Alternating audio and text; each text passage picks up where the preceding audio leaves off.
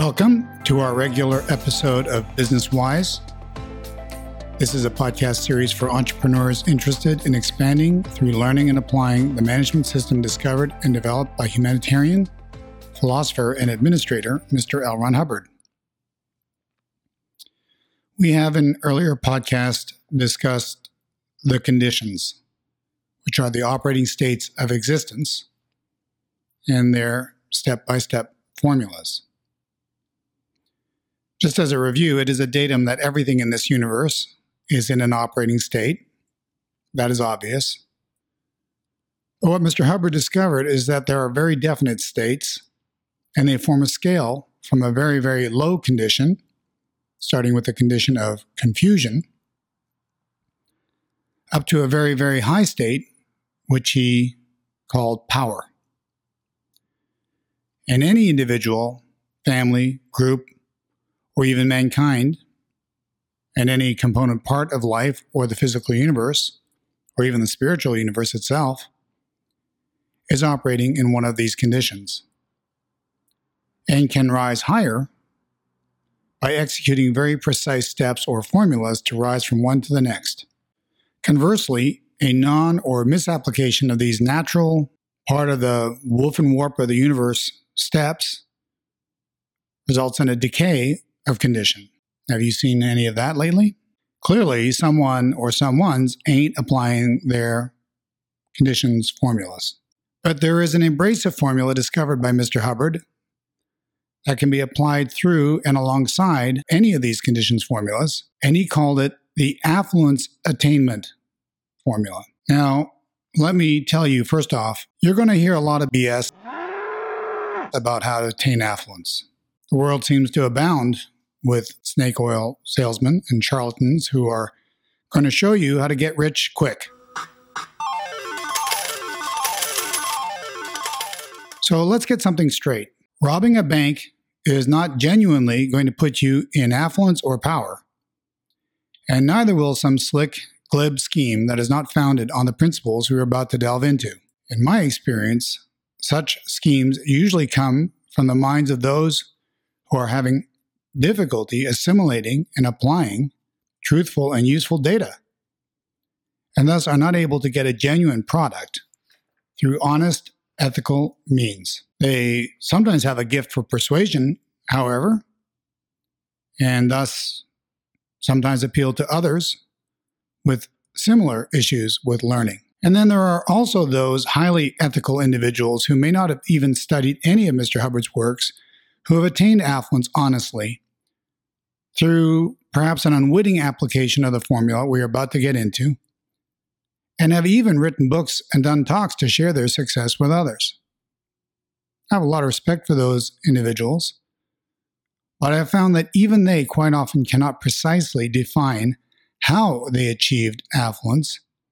So, following their books and direction, while this might have some efficacy, often leads to a few very deep potholes, if done without comparing what they are teaching to the fundamentals from Mr. Hubbard that we are about to go over. Truth is truth, wherever you find it. And I am sure uh, more than one listener today has had this experience of studying Mr. Hubbard's works and then revisiting the works of others, and now being able to glean the truths from their words where an earlier read might have missed them, these truths are obfuscated by the abundance of questionable information that's been lumped in with it. So let's get down to the truth. The fundamentals from Mr. Hubbard that if you follow these with discipline and care, will inevitably lead you into the condition of affluence. This is from an article from Mr. Hubbard dated 22nd of December 1967, simply titled affluence attainment. And it's a very short article, so I'm going to read it to you in its entirety. Mr. Hubbard says affluence attainment consists of one, hard work, two, in ethics, three, standard tech. Tech is short for technology. Four, doing the things that won, not new things, untried as yet. Five, applying the formula of the condition one is in. L. Ron Hubbard. So uh, let's take a look at these one step at a time. The first step, of course, is one hard work. Now, we discussed work in uh, the podcast we just completed, the one right before this. It's entitled A Definition of Power. So if you uh, haven't listened to that one yet, you might want to give it a listen after this. But work is essentially activity with a purpose, as per Mr. Hubbard from his book, Problems of Work. And if we take a look at the definition of the word hard, this isn't necessarily a, a definition from Mr. Hubbard, it's just one that I picked up here. Hard, involving a great deal of effort, energy, or persistence. Fatiguing, difficult. That's the definition of hard. Wow, you might ask, who needs that? That doesn't sound like a lot of fun.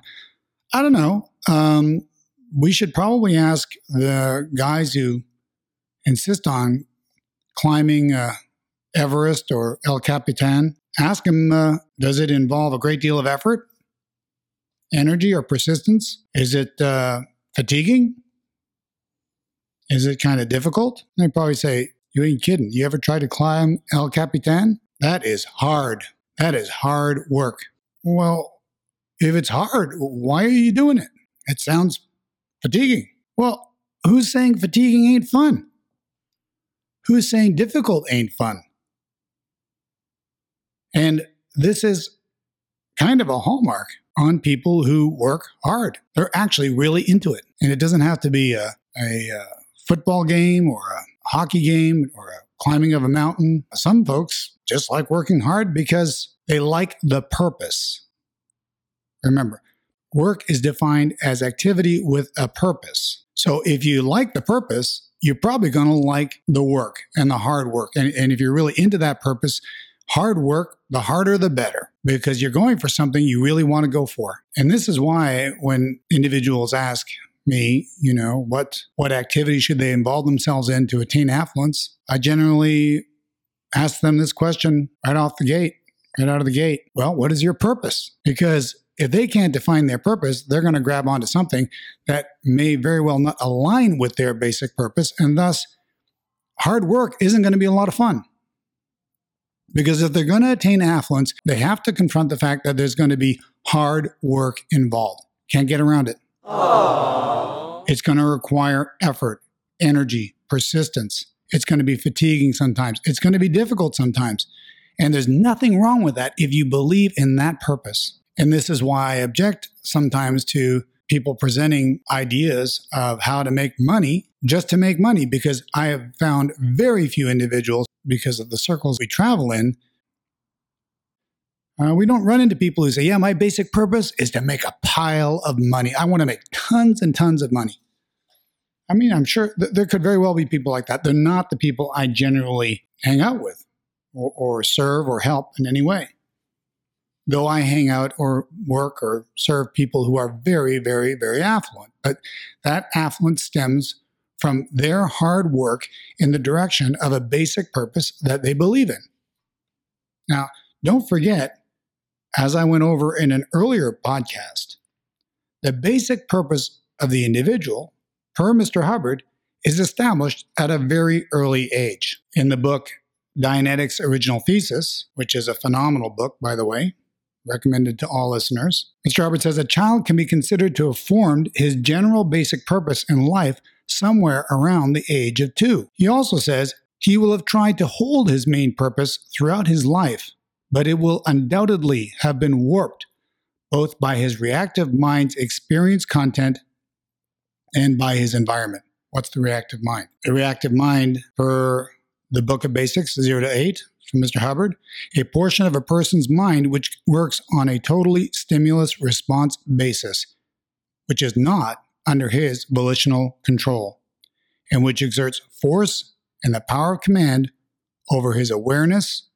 purposes, thoughts, body, and actions. L. Ron Hubbard. So if you've ever felt like something else was motivating you to do something incredibly stupid now you know where that's coming from. It's coming from the reactive mind.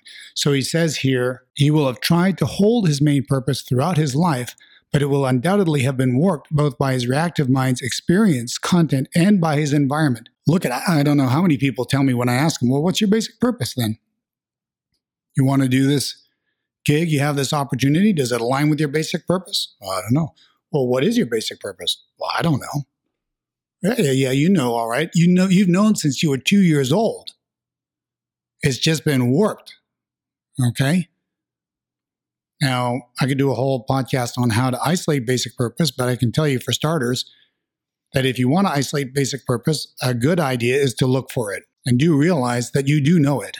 And furthermore, you've been trying to follow it.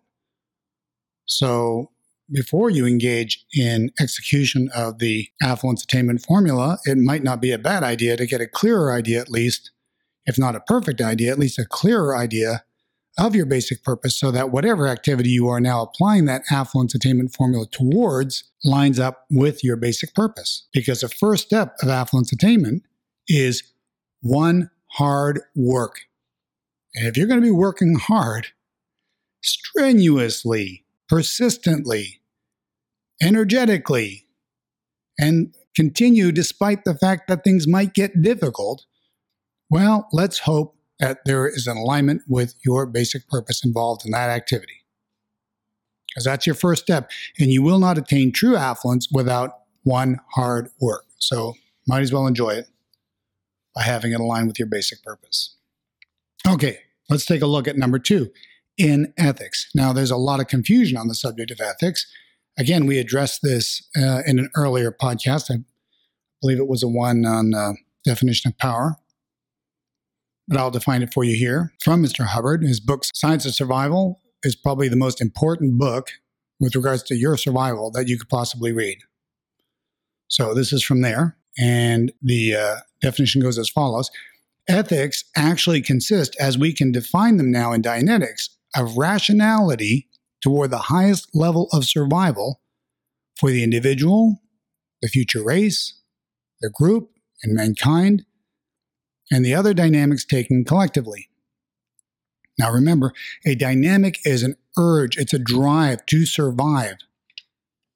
And it's not true that people only seek to survive to have sex. It's not true that they only seek to survive to take care of themselves personally. In actual fact, the urge to survive breaks down into eight parts and he listed them out basically here. He says, of rationality toward the highest level of survival for the individual, the future race, the group, and mankind, and the other dynamics taken collectively. So there's four of them right there, and there's there's four more. You can study them on your own. But suffice to say that the dynamics have more subdivisions than just survival for self or survival for sex or survival for group or whatever. They actually there's eight parts to it if you examine it closely. And he goes on to say ethics are reason.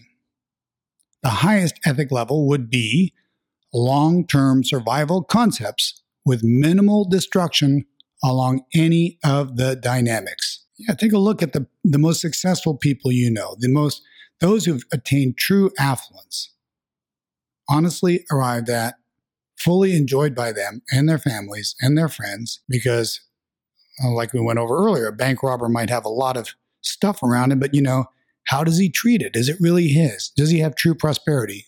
Eh, I think you know the answer to that question. So we're talking about these real winners in life. And if you take a look at their lives, they are very generous. They are very benevolent. And they are free with their time in many cases, even though they're extremely busy people. They're often up to their neck in volunteer actions to help their fellow man. Uh, these are extraordinary people. It's a true privilege to meet them. And uh, one of the things you'll find as a common denominator, they're always interested in you.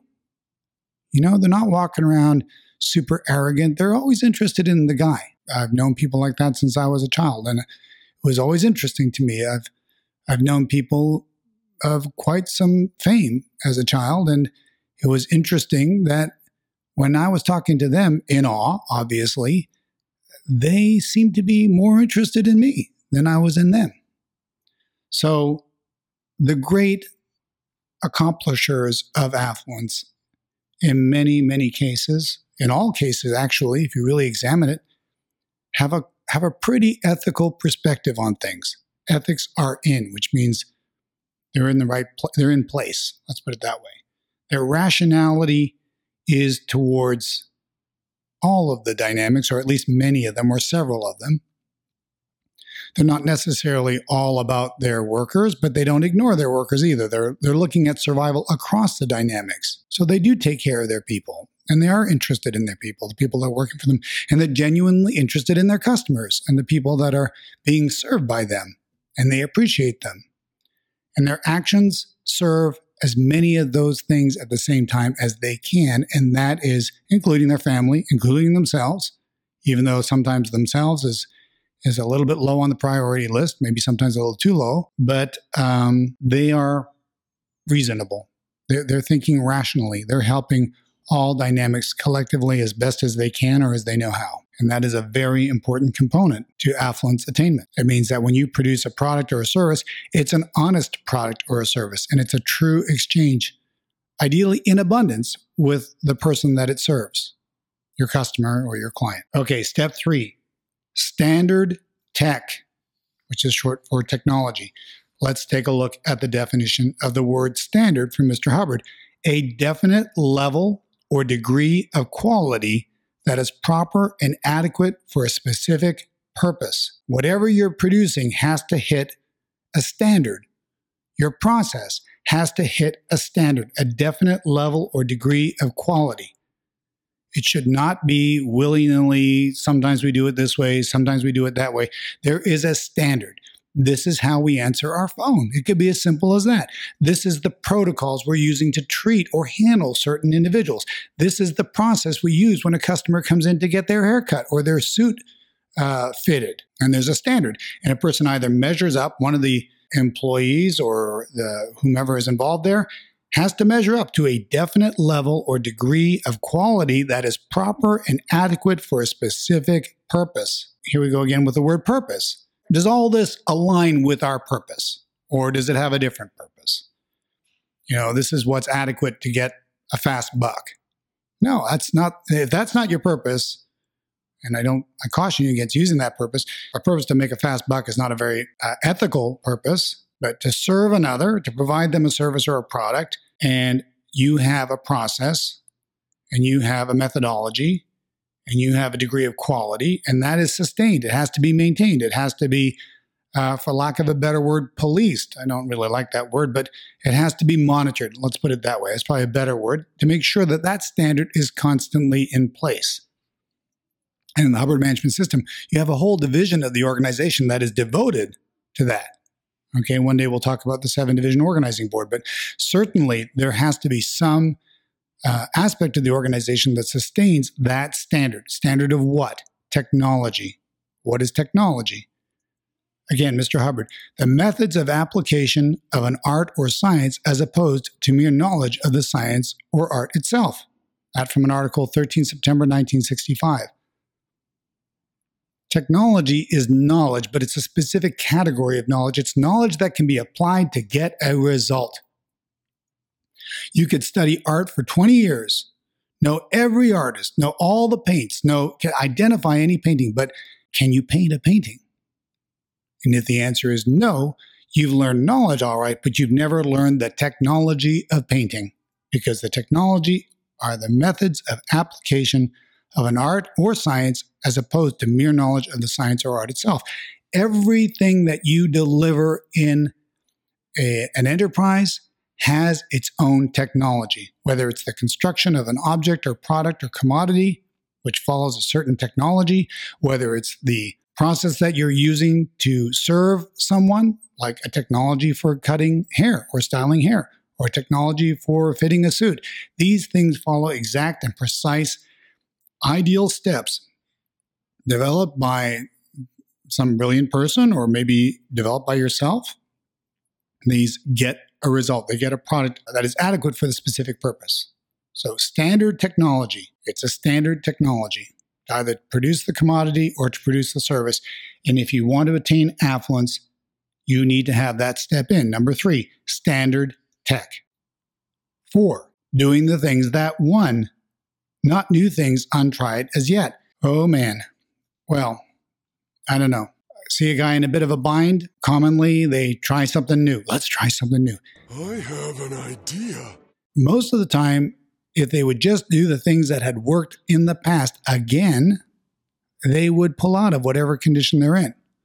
But they got to do something new and they tend to neglect what has worked in the past. Now, I, I, believe there's a couple of reasons for that. One, probably the most common reason, is they don't uh, necessarily isolate what are the things that won.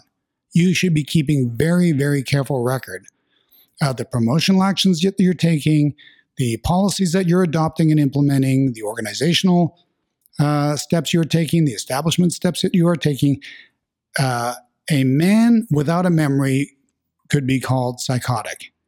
A group organization without a memory would also be psychotic. And it would definitely be at effect of the randomity of the culture or civilization around it. No, you should maintain a memory. You need to have records of these are the things that are working for us.